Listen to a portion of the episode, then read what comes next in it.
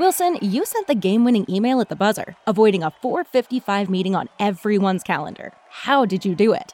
I got a huge assist from Grammarly, an AI writing partner that helped me make my point. And it works everywhere I write. Summarizing a doc only took one click. When everyone uses Grammarly, everything just makes sense. Go to grammarly.com slash podcast to download it for free. That's grammarly.com slash podcast. Easier said, done. Mike Rowe here with a few thoughts on my favorite sweatshirt. A classic zip up hoodie that used to be navy blue but has since faded to what the fashionistas call a distressed indigo. It's 13 years old, soft as a flannel bathrobe, and after a few hundred dirty jobs, demonstrably and undeniably indestructible. This is the kind of sweatshirt girlfriends like to permanently borrow, but I've held on to this one because I got it from American Giant. American Giant makes all their stuff right here in the USA so they can control every link in their own supply chain. That matters because when you buy American Giant, you not only get great quality, you create jobs for people in factory towns all over the country.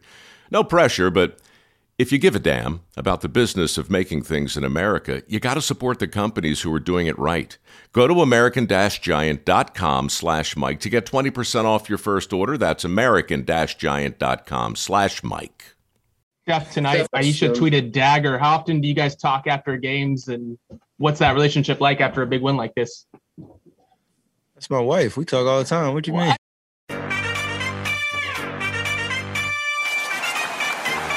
We're gonna bring y'all into our huddle. You are Warriors Huddle with me, Bram, with me per usual. My boy and producer Marcus. What's up, Dub Nation? And our master of all things sound, Maxime. How's it going? Boys, it has been a long time since it was just the three of us, the three man booth. So there is absolutely no guest today. And I am fired up to kind of stretch our legs and get some takes out there. But I should at least say uh, for the record that the normal rules apply for the three man booth. You guys have to be either really funny or compelling or reveal some like really embarrassing personal information that is either super funny or compelling. So, I mean, no big deal, not a lot of pressure, but the success of this episode rests squarely on your two shoulders. Jeez. All right. Maxime, I'm going to lean to you on this one, but let's do it. Whew. Okay, here we go. I got to tell you that those first two responses, I'm not laughing yet. So, I mean, we haven't reached it. I'm going to need you guys to step it up. It is a shorter episode today, boys. So let's go ahead and jump in and let's start with this new segment we've been kicking around. And I actually really enjoy it the whole glass half full. So we've been watching Warriors basketball the same way everybody has. And I don't want you to pull out minutia, not small points. What I want you to tell me is big things, bright things that have stuck out over the last week or so that you either really liked or did not like about Golden State hoop. And I'll go first. Let's start with light. Few things here. Few things, man. I liked reporter Marquese Chriss. Thoughtful, talented, right? He wasn't as entertaining as reporter Clay, but he did a pretty good job. I'd go so far as to say he may have been better than Fitz, but that's not my focus. Um, I liked Brad, don't call me Bruce, Wanamaker actually showing a little life this week. Uh, I tweeted more than a couple times that the Warriors desperately need a backup point guard. I still think that, by the way, but he he looked good, so I like that. But that's not the focus either. I, I like the Warriors playing the Eastern Conference teams, with the exception of that Brooklyn loss. We've looked really good. But the thing I really liked, boys, was Draymond Green's mind and attitude. So we saw it on the court. We always see it on the court. He, he shows that off consistently. But this last week, he showed it off the court too when they were playing against Cleveland, who landed Andre Drummond a little while back, Drummond didn't play. And the reason he didn't play, he's perfectly healthy, is that the Cavs apparently are no longer enjoying him on the team. They are publicly seeking a trade for Andre. And even though it is six weeks before the mid March trade deadline, they are sitting him right now. And after Golden State beat the shit out of Cleveland, Draymond took uh, to the microphone in the press conference, and here is what he had to say. I would like to talk about something that's really bothering me, and uh, it's the treatment of players in this league. To to watch Andre Drummond before the game uh, sit on the sideline then go to the back, and then come out in street clothes because a team is going to trade him. Because when James Harden asked for a trade and essentially dogged it, I don't think there was no surprise or no, you know, there's no one's going to fight back that James was dogging it his last days in Houston. But he was castrated for wanting to go to a different team, and everybody destroyed that man. And yet a team can come out and say, oh, we want to trade a guy. And then that guy is to go sit. And if he doesn't stay professional, then he's a cancer and he's not good in someone's locker room and he's the issue. And we've seen situations of Harrison Barnes getting pulled off the bench. You know, DeMarcus Cousins finding out that he's traded in an interview after the All Star game.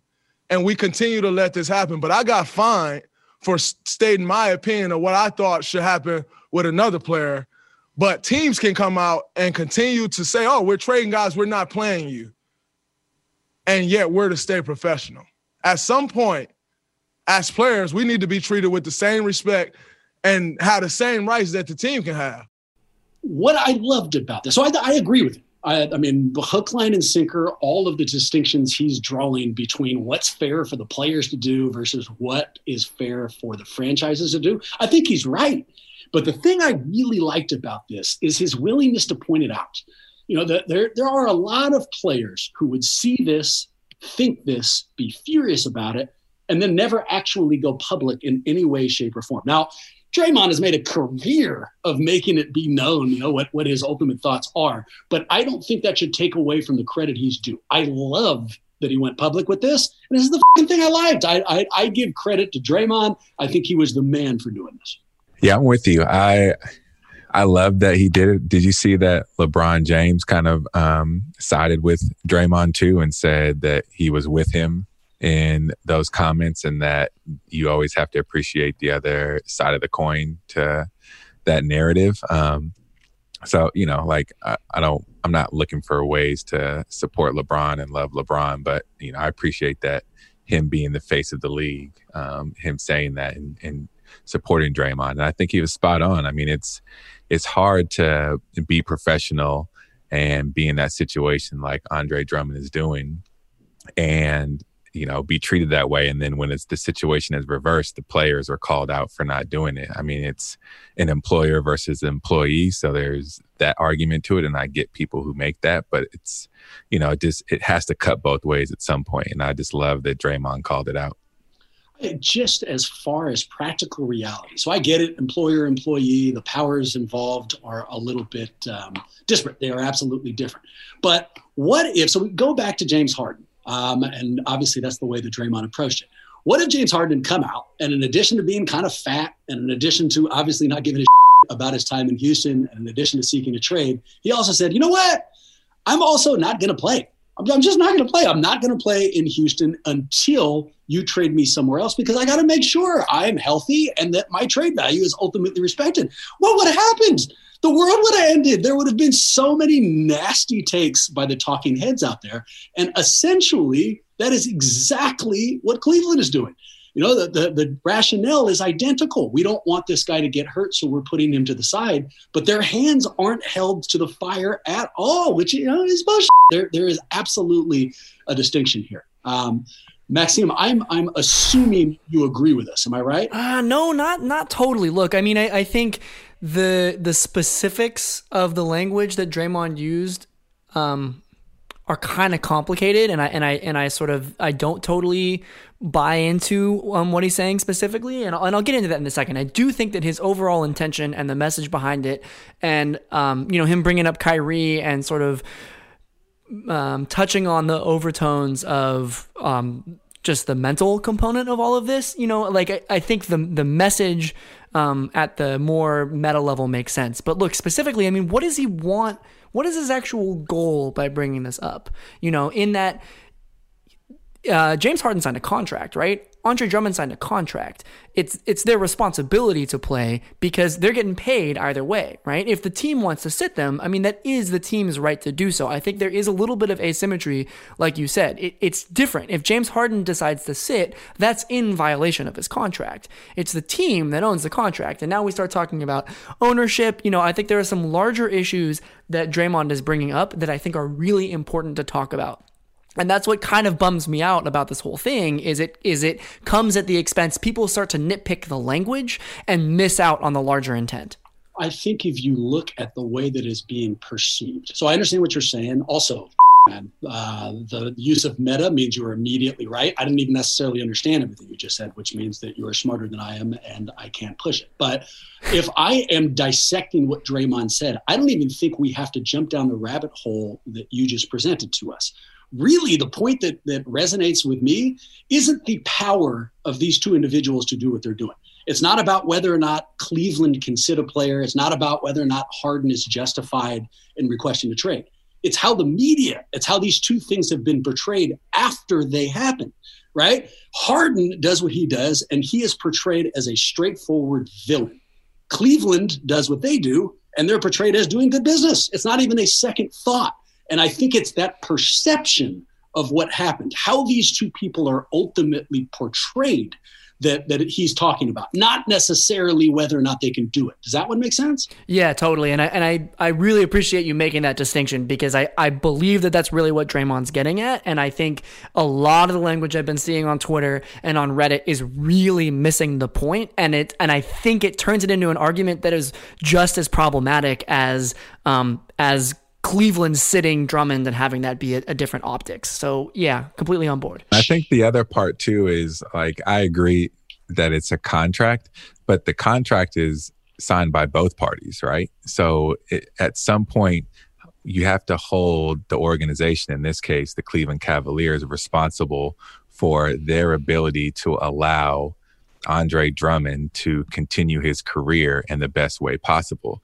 Them, them sitting him as a healthy all star caliber center, it doesn't help him secure future contracts or, or showcase his skills so that he can get the best, you know, next contract with another team. They're all basing it off of they just know what kind of player he is. But it sets a slippery precedent when you allow the well, you signed a contract to only be you know, uh, taken into consideration for the player signing it. Like that contract was sent by the Cleveland Cavaliers and signed by Dan Gilbert and team as well. Like we will pay you for these services. This is what you will do. And as a result, we will support you as an organization.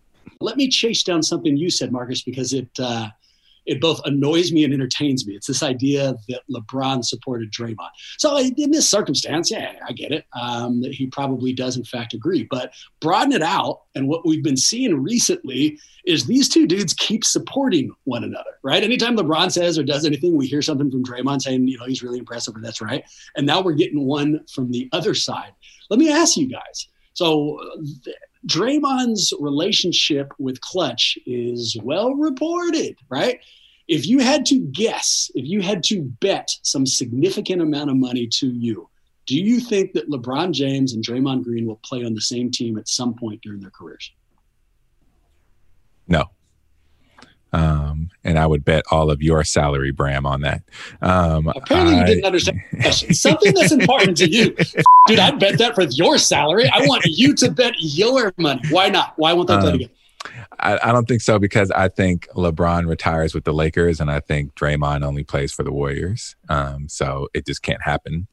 I don't. I think LeBron stays with the Lakers until he retires. I think he tries to um, extend his career until his son Bronny um, comes into the league, and they're going to try to, if not play on the same team, then play in the same game together, and then LeBron will start to um, exit his swan song. And I just don't see Draymond going to play for the Lakers. Um, I think he's got a front office position waiting for him with Bob Myers and Joe Lacob in the Warriors organization, and I think he's going to capitalize on that.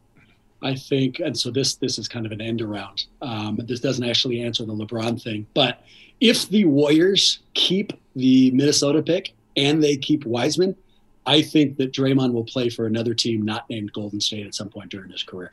And we will chase that down in a future episode. But if there is some time when title windows have closed and they're trying to open up another one, Draymond strikes me as the kind of player who may think that his career is a little bit longer than the team agrees with and may test out free agency waters. But a conversation for a different time. Um, quickly, let me go to the other side of this coin the don't like. And there wasn't a whole lot of stuff I didn't like from this last week. So instead, I'm going to use this as kind of a warning, like a reminder. Yeah. So let me give you a, a, a quick stat. Over the last 10 games, Steph Curry has done something that nobody in the history of the, the game of basketball has ever done whose name was not Michael Jordan. He has averaged more than 25 points per game on 50% shooting. That leads to this warning. Enjoy this. You know, we did something similar when the Warriors were going to nonstop finals something happens with routine. You tend to get used to it. You take something sensational and you no longer view it as the incredible product that it was. When the Warriors were going to nonstop playoffs and nonstop finals, somewhere around the third or fourth, some of the fan base didn't recognize how special that was.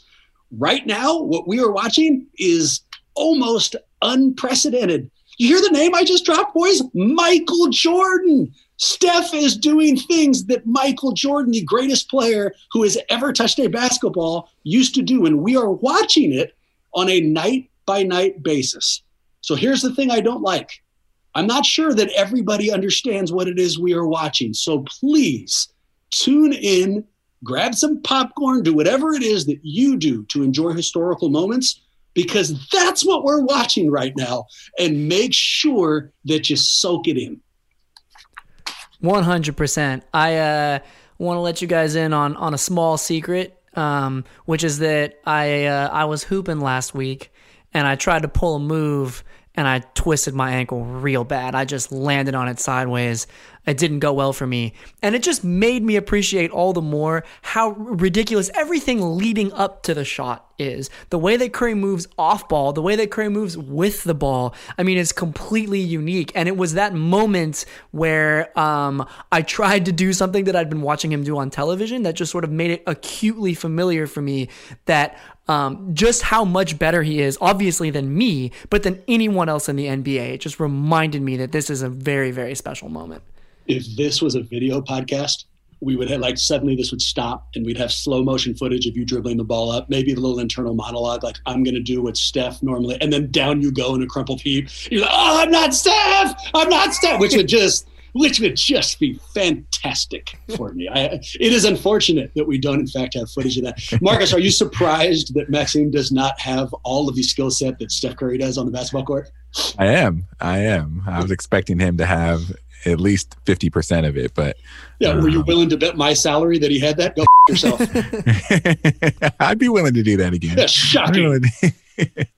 um, yeah, no, it's a great point, And um, I think you know, like appreciating the moment is just a great take on what you didn't like. Cause I think we are getting a little spoiled with um, having such a generational talent in front of us every night. And you can kind of just get used to it and not really appreciate it. Um, and one of the things I didn't like about this last week has to do with that too is whenever Steph sits and we're not playing a team that is super below 500, um, we just lose the lead and it's just tough to to watch like we have to be better at guarding the lead or just keeping it close during those you know 6 minutes in the set to start the second and fourth that Draymond and Steph sit. Because you know when we start start to get to crunch time and we're going to playoff teams and hopefully in the playoffs like you can't just be up by 6 or 8 and then during those moments where Steph sits, he comes back in and we're down 10. Like we just, we won't continue to have those crazy comebacks like we did against the Lakers and Clippers. So um, it's one of the things I don't like. I don't know what the solution is. Um, you know, we were hoping that Wiggins would kind of take over that scoring unit, but it just highlights and magnifies how much we miss Clay and how how cool the season would have been with Steph playing like this if Clay was around as well. I'm on record a thousand different ways supporting Kerr in his rotations and saying I trust him. This does not change that. It does not undermine it. But I will say that feeling, you know, when the Warriors are up like four or five and they're rounding the corner into the fourth quarter and you see Steph go out and you know two things. One, he's not coming back. And two, when he does come back, they'll probably be losing. Sucks. Like, I mean, I, like you go into like the commercial break waiting for the next quarter to start, and I can feel that anxiety like inside. So, yes, I agree with you. And that is something I would like flipped. Let's talk Warriors Oracle, boys. This is our mailbag segment. As you know, this is going to feature a bunch of questions about the Warriors and also some personal stuff. Uh, the first few times I did this, I was listing out all the people who actually sent us the questions. That ended up being too much work. If I'm just being honest, I, I have not written them down. So, yet again, I apologize if we use one of your questions. Thank you. Obviously, we value you. Otherwise, I wouldn't be reading your question. But here's our first quote Brooklyn and KD return to the Bay this week and put it on the Warriors. Do you think Golden State should retire Durant's number? And if you were a superstar, would you prefer a statue or to have your jersey retired? Uh, MT, take this one first and focus your attention on the front question. What do you think, man? Should we be retiring uh, KD's 35? I think so. Um, I mean, it, it was a short stint and you know there's arguments to be made that is more of a mercenary, um, like Ethan Sherwood Strauss said. But uh, I think so. It was such a dynastic run, and um, arguably one of the best teams ever to step on the floor together. That I think you do that not only because of what KD meant to us in helping bring two championships to the Bay, um, additional championships, but also because it just um, op- the optics of it for future players coming to the organization is spot on. Maxime, you agree? Yeah, and I mean, uh, you know, why do we why do we retire jersey numbers? Right, we do it so that nobody else can wear that jersey number, and I think it would be pretty triggering to see another person out there in a 35, at least in my lifetime. Um, so that's reason enough alone to to put that up in the rafters. Oh, dude, I'm down on selfish analysis. I love that. If it if it helps Bram, I'm always down on it. And if it gives me an excuse to use a third person reference, I'm on board. Um, I agree with you, and I'll take the weak way out, and I'll kind of stand on your shoulders, MT. So I do think that they should retire the 35, and the rationale I'll give is not for him, but is for future free agents. I like the idea of that. I like announcing to the rest of the league, hey want to come join us? You want to help this franchise win, you know, some championships? Well, even if you're only here for three years, we will make sure that your uh, accomplishments are historically recognized forever. It's an advertisement for Golden State. So, as someone who wants to see more free agents come here, I'm on board for that. Uh, just like a, does he deserve it? I, I think you have to say yes. You know, I mean, he helped put together maybe the greatest starting five in the history of the game, not the history of this franchise. I'm talking about ever. Probably participated in the most successful stretch Golden State will ever have.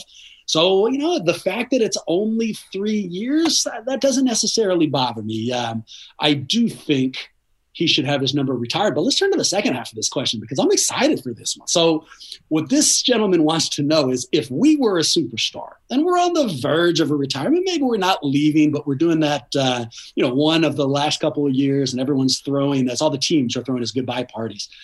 And someone came to you and asked, okay, we are either going to retire your jersey and put it above the court or build a statue for you, but you can only have one which of the two would you prefer? Uh, Maxime, take this first. You a statue guy or a jersey guy? I'm a statue guy.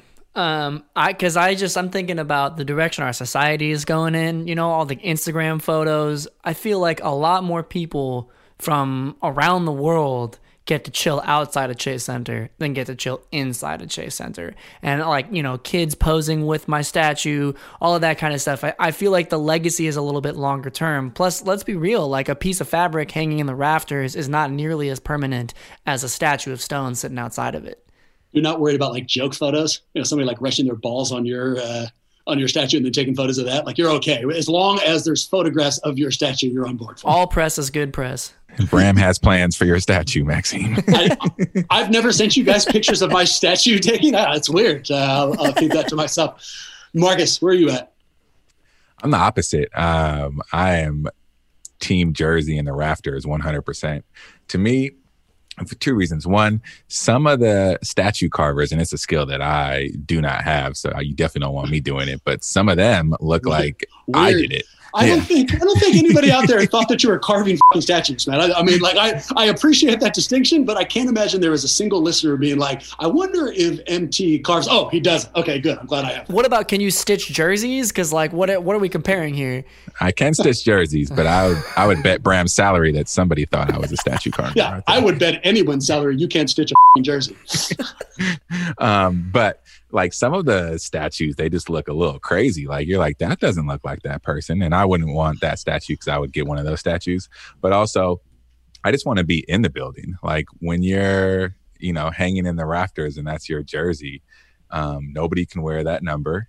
And you can have a statue and people can still wear your number, I'm guessing. But, um, you know, like hanging in the rafters and in the building where the where the game is being played to me is like I'm part of that team's legacy versus you're seeing me as you go in and out of the stadium. How much time have you spent comparing statues to the picture of the people that statue is of? I mean, we talking like hours? Like, have there been like a large portion of your life where you looked at a statue and then looked at the picture and was like, damn it, another one that looks nothing like the person this is supposed to be of? Yeah, I mean, I, I took statue carving 101 in, I knew it. In, okay. in college, so yeah, that was and that was right after Jersey Stitching 103. Is that exactly? I got that right. I, I, exactly. There was a period of time when I'd memorized your class schedule, so I wanted to make sure I still had that at the ready. Um, for me, I'd have some follow up questions, right? So like, I think it's Jersey, but I would also need to know more about the statue. Where is the statue? Right. I mean, like, you know, Maxime is right. I don't think any statues have ever made their way onto the inside of an arena. But if you'd like to put a statue like on one of the baselines, dude, sure, I'm on board. Is it a statue that's like eight feet or three feet? Is it just me, like that Jordan statue? Or am I part of like, you know, a large collage of players? I need this kind of stuff.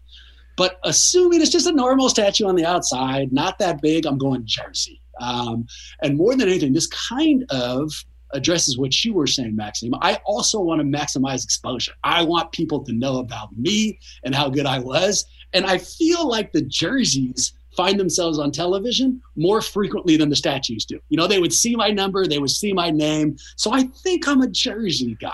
So let me get this straight. You're so good that not only do you get a statue, but the statue is placed on the baseline of the game. I feel like you're not listening. What I said was, oh, I need more goodness. details. And if they offered me a baseline statue, I would say absolutely yes. Now, have I put together a career that justifies a baseline statue so far? I'm going to say yes. I think in this completely false world, when I'm getting to decide everything, I've averaged somewhere about 120 points per game. I know it's shocking. And they are. They're going to put me right on the baseline. So there you go. I think your statue, if you're on the baseline, is you being the all time towel boy yeah. That doesn't make any sense. I think if there's a statue on the baseline, it's me hurting every player on whatever team is playing in that arena. I, mean, I, I, I, don't think it's going to last too long. It's kind of like when the goal posts on a uh, football uh, stadium were actually on the goal line. Not good things happened, but uh, let's move on. And I'll give you another question. Uh, quote, every time they show Clay on the sidelines, he seems to be supporting a teammate and is genuinely happy for their success. Meanwhile, I'm a burger feels jealousy, not empathy. A friend of mine recently brought a brand new car, and when they showed it off to me for the first time, I pretended like I was happy, but I wasn't.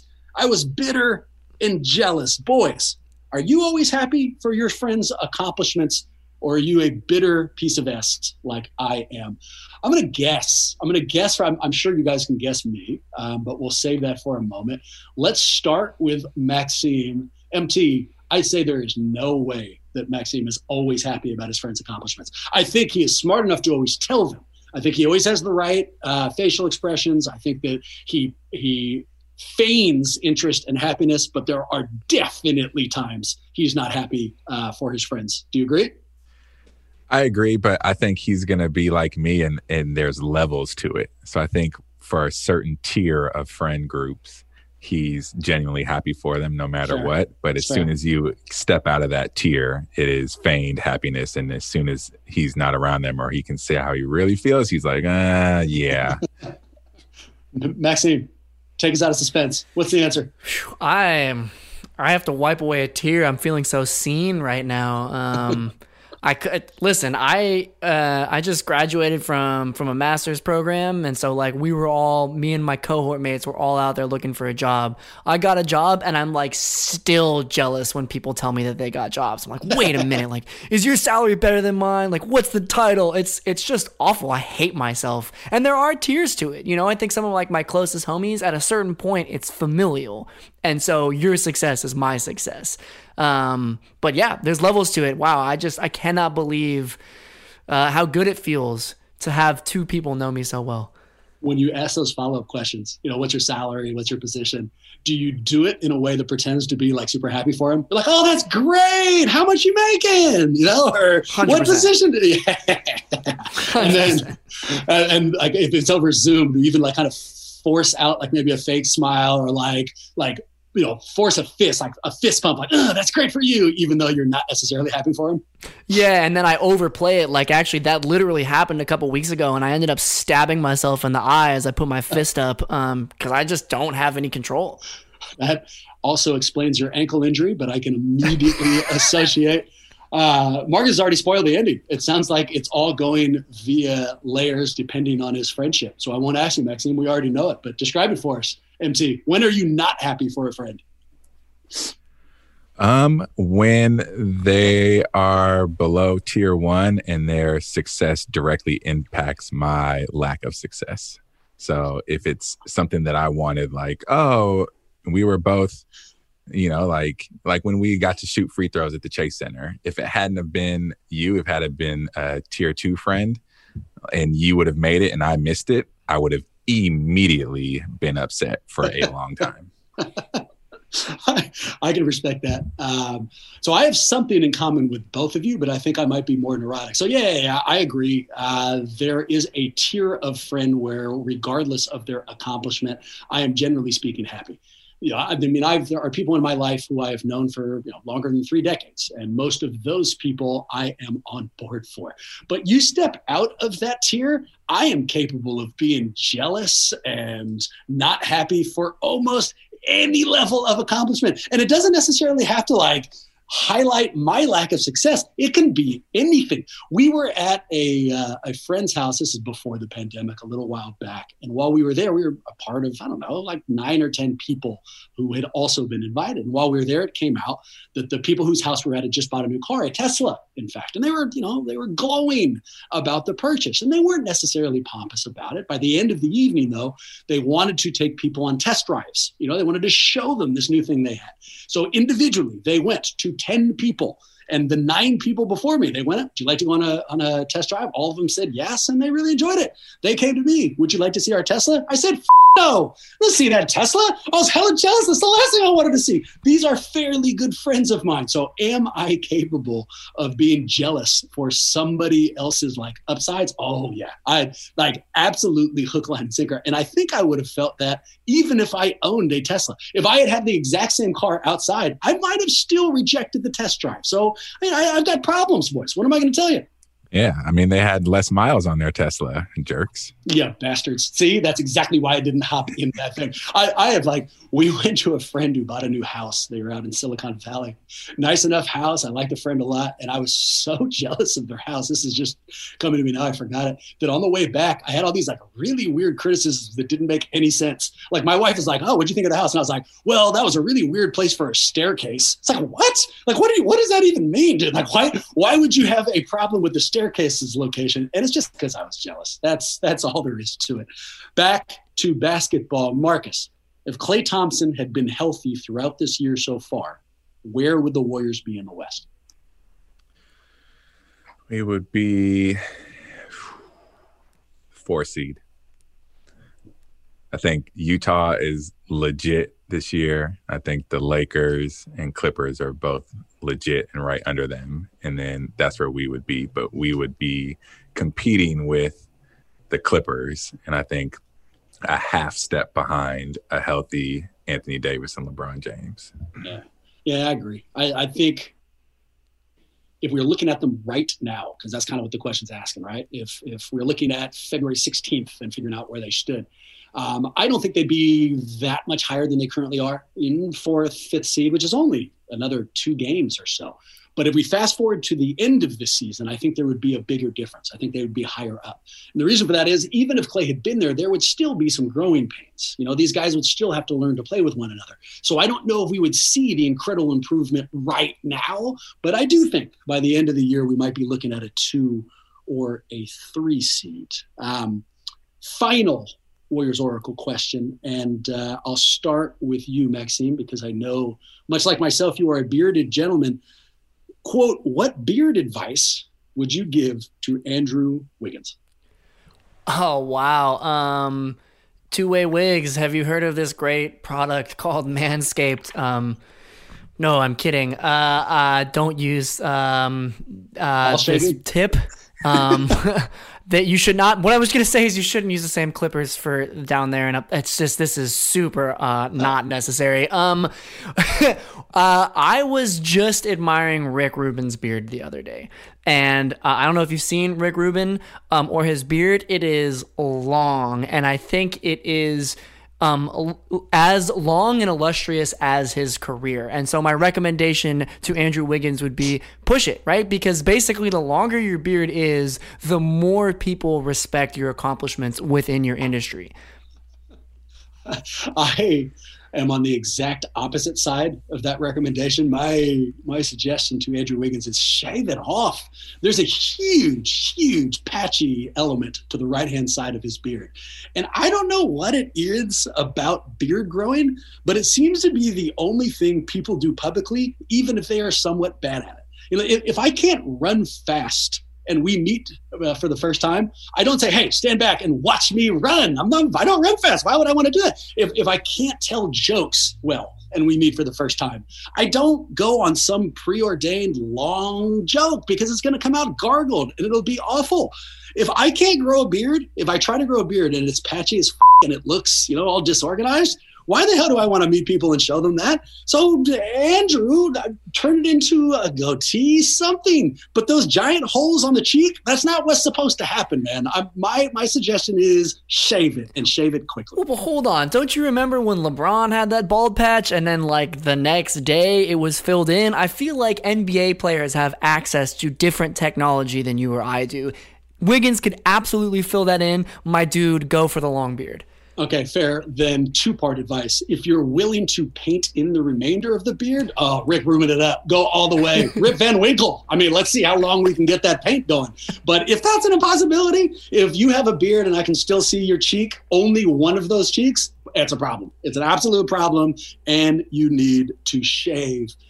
Last topic, boys, and it is look around the league. We haven't done this one for a while.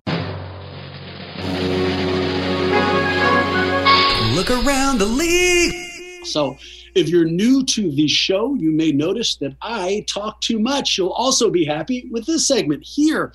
I shut up. We turn over to Marcus, who has spent a little bit of time researching three stories from around the league. He's going to give us those three stories, and then we will vote on which of them we want to talk about. MT, what do you got? All right. First one up. Uh, we talked about Andre Drummond kind of needing a new home, but another name out there who a player who's being sat and not playing and looking for a new team is Blake Griffin. Um, he was at one point uh, talked about joining the Warriors. Um, so, would we want Blake Griffin to be on our team? He's available. Uh, second story LeBron was asked about the Nets' new trio of superstars, uh, you know, KD, Kyrie, and James Harden, and how they're unprecedented. And his reaction was, um, have we forgot about KD, Steph, and Klay already? And just amazing re- retort. So again, don't want to turn this into a LeBron love fest, but um, you know, begs the question of what's the best trio that has ever, you know, joined a court. And I think, you know, our our three of the Warriors are up there. So we could talk about that. And last but not least, a little obscure, but um, might be fun to talk about. So the Grizzlies um, recently played, and Jonas Valanciunas got dunked on by a new player named Chimezie Metu. and Mitu hung on the rim a little bit and swung around, and he did that thing where you get your legs kind of caught up around the guy and almost put your his nuts on his neck.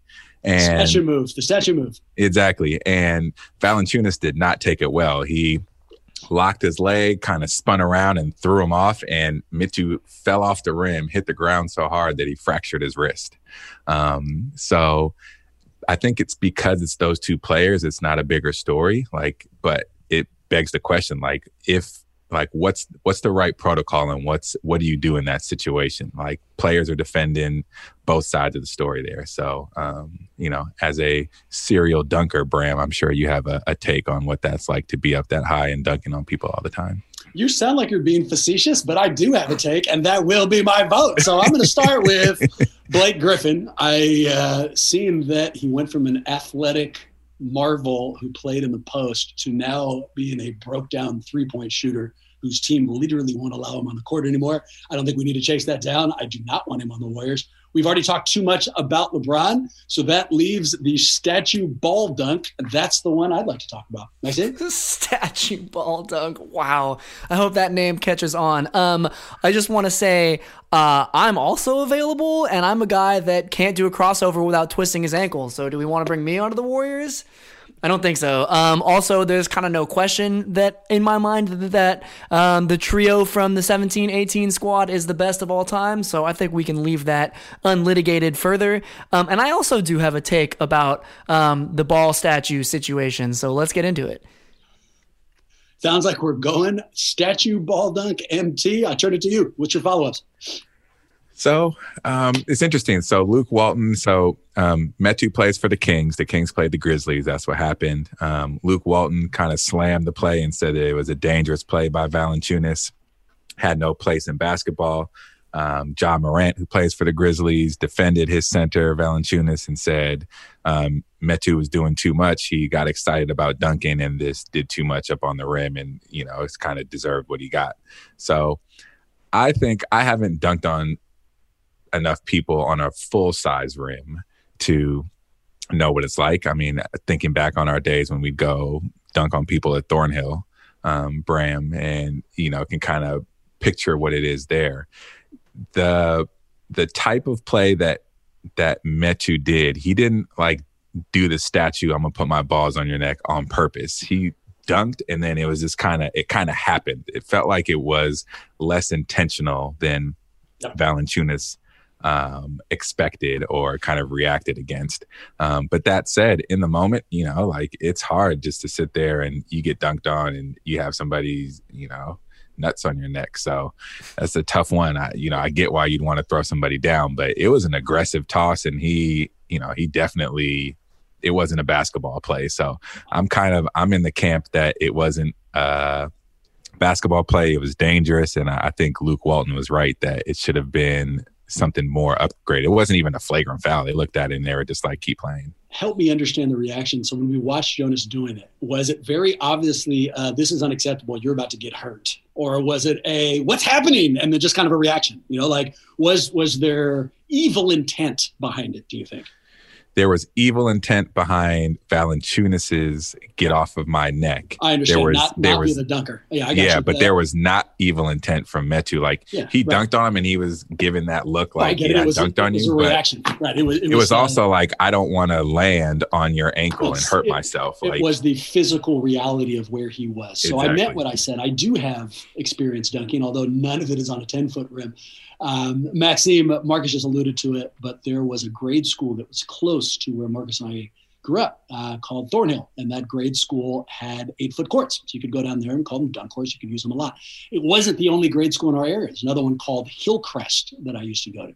And there was a day at Hillcrest where I showed up and we, we played against these random people in a very random circumstance. And let me let me hedge this. If my life depended on dunking on a 10 foot rim, I would die immediately.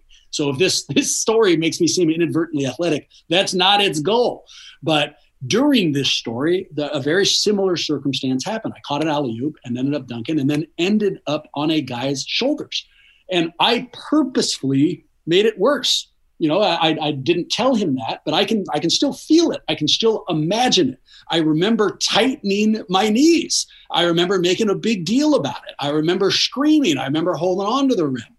If and I, I heard you, Marcus. That doesn't sound like that's what happened in this instance. If that's what happened and it's on national television, is it right for Jonas to throw him to the ground? No.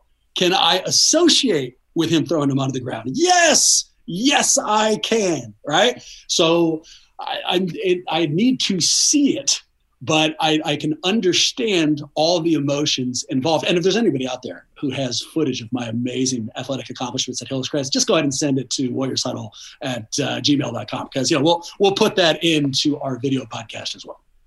go right alongside my amazing crossover from last yeah. week. Um, picture in picture. uh, can I, I just want to clarify something? Was it a one-handed dunk or a two-handed dunk? Two. Was two. It mean me or him?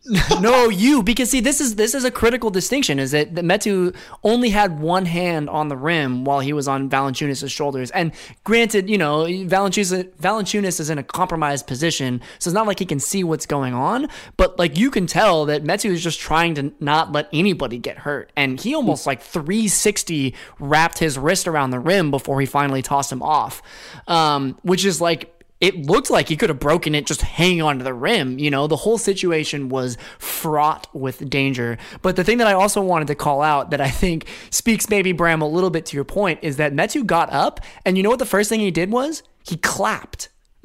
Dude was so amped for his dunk that he actually like he clapped on a fractured wrist, which I think is pretty epic. And um, I would imagine you would have done the same, given how animated it sounded like you were on the Thornhill court. That is absolutely right. Although my incredible accomplishment happened on Hillcrest. And oh, my like bad. Were, yeah, I feel like you were listening, which really. I did kind of tune you out. I know. I, well, I can tell since it's only been eight seconds and you missed one of the three details of the story. So it is what it is. Uh, I, I don't. I have no other follow ups on the statue ball dunk. you got anything else, MC? Shocking.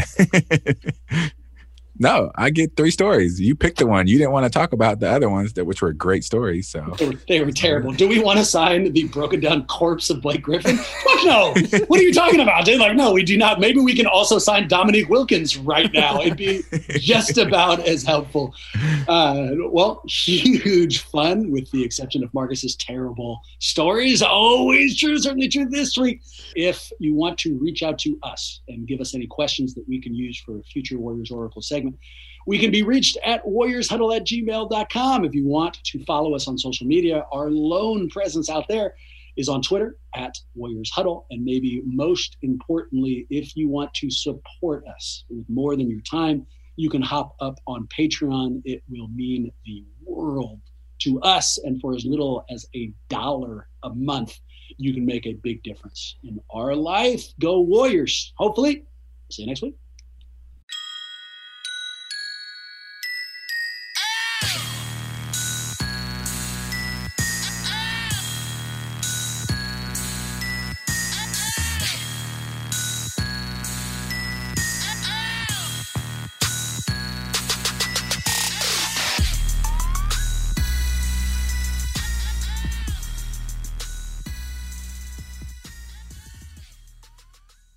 Good, good. Wilson, you sent the game-winning email at the buzzer, avoiding a 4:55 meeting on everyone's calendar. How did you do it? I got a huge assist from Grammarly, an AI writing partner that helped me make my point. 96% of Grammarly users say that it helps them craft more impactful writing. Would you agree? Grammarly helped adjust my tone to navigate tough work conversations. And it works everywhere I write, so I can quickly communicate effectively. Your teammate used Grammarly to summarize an important document, making a three pointer. How did he do it? It only took one click. When everyone uses Grammarly, everything just makes sense. You made an incredible slam dunk to end the game. The meeting was canceled, and your team will go home champions. Go to grammarly.com slash podcast to download it for free. That's grammarly.com slash podcast. Easier said, done.